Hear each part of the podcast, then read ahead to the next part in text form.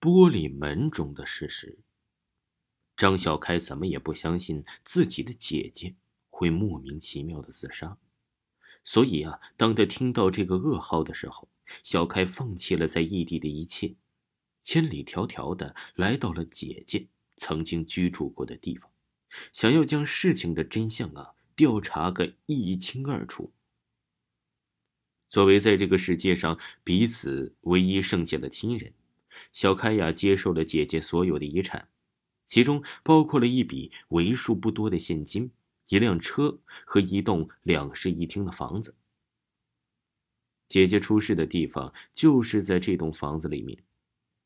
小开清楚的记得那天上午，姐姐还和自己通了电话，通话时间呢足足有两个小时。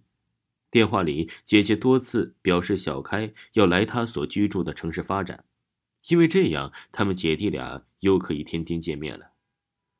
张小开呀，出生在一个不算是很幸的家庭，在他们刚刚懂事的时候，他的父母就离婚了，母亲带着小开在老家居住，而父亲呢，则是带着小开的姐姐来到了另一座城市。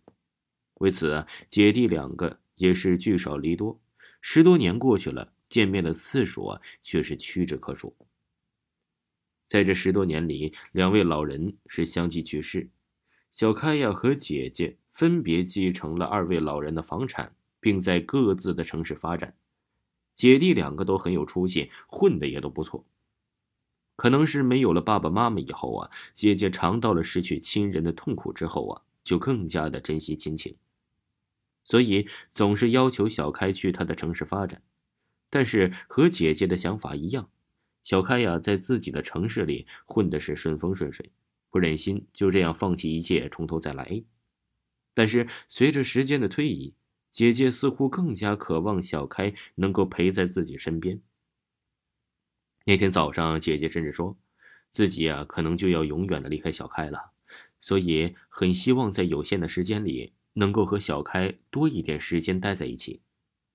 小开闻言，只是埋怨了姐姐不该平白无故的胡说八道，但是啊，也没有太重视这件事儿。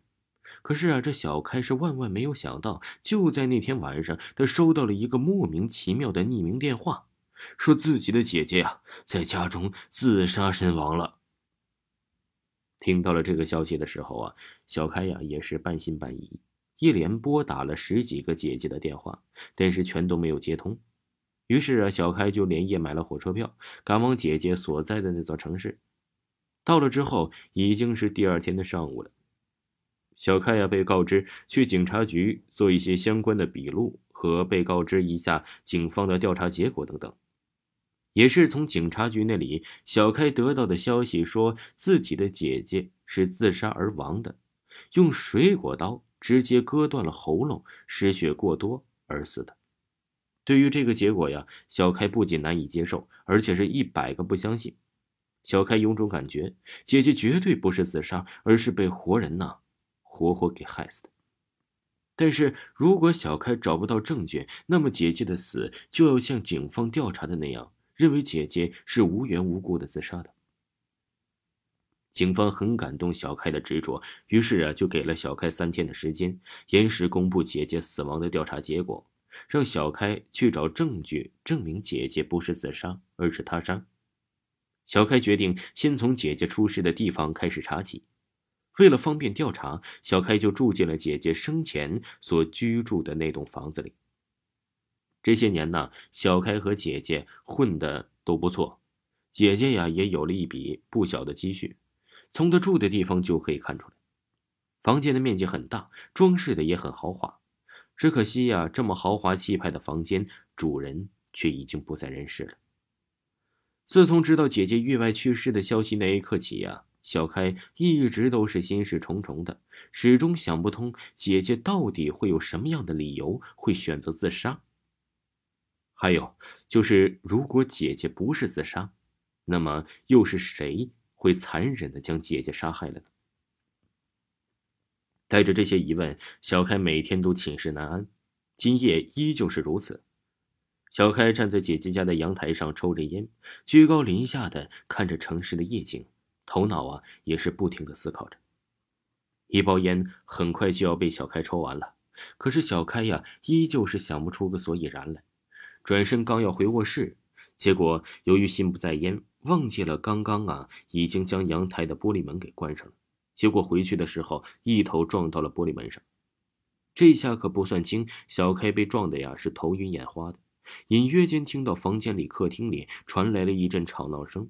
现在呀，这个房间里只有吵闹声，是哪里来的？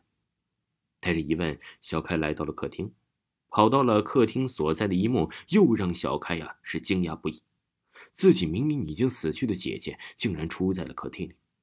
如果呀是姐姐之外，还有一个陌生的男子也在客厅里。两个人呢，不知道因为什么原因，正在激烈的争吵着。他们呢，根本就没有理会正在一旁的张小开。两个人呢，吵了一阵呢，大概呀是发泄完了，情绪变得是稍微稳定了一些，就停止了继续争吵。小开的姐姐转身要离开了，就在姐姐转身的那一刻，陌生男子不知道从哪里掏出了一根细小的铁链，猛然间绕到了姐姐的脖子上，并且加大了手上的力度。小开的姐姐毫无防备的就被对方啊用绳拉了一下脖子，疼得她痛苦的是喘息挣扎着。小开也急忙上前冲去帮忙，可是啊，小开的手在接触到这两个人的时候，竟然奇迹般的从他们的身体里直接划过，就好像小开的姐姐和陌生男子好像两个没有实体的幻影一样。很快，小开的姐姐就被那个陌生的男子给狠狠的勒死了。之后，那个男子又找来了一根绳子，将小开的姐姐高高的吊起，制作出了自杀的假象。之后就开始四处翻找家中值钱的东西。找完之后啊，陌生男子又用白布擦掉了所有可能留下痕迹的地方。之后啊，又确定无误，就转身离开了。小开看着这一幕，却没有办法阻止。小开从姐姐藏在床垫下的手机里看到那个陌生的男人，看得出来呀，两个人的关系很不一般，应该是情侣关系。前一阵通话的时候啊，姐姐说她交了个男朋友，可能就是这个男人吧。小开报了警，警方将那个陌生男人给抓了起来。经过审视啊，那个陌生男人终于承认了自己为了钱财主动和小开的姐姐套近乎，之后我为了霸占他姐姐的财产的事情败露了。结果两个人就大吵了一架，于是陌生的男子就杀害了小开的姐姐。但是这一切都做得天衣无缝，却没想到，哎，被这个小舅子给发现了。警方也是好奇呀，小开如何知道事情真相的？小开对此却是闭口不言，因为他那天才感觉自己是进入到了阳台上的玻璃门里面，才亲眼的目睹了整个事情的经过。可是啊，一觉醒来。就发现自己已经睡在了阳台上，之前见到的一切好像就像是一场梦境一样，到底哪个是梦幻，哪个是现实，小开也弄不清楚了。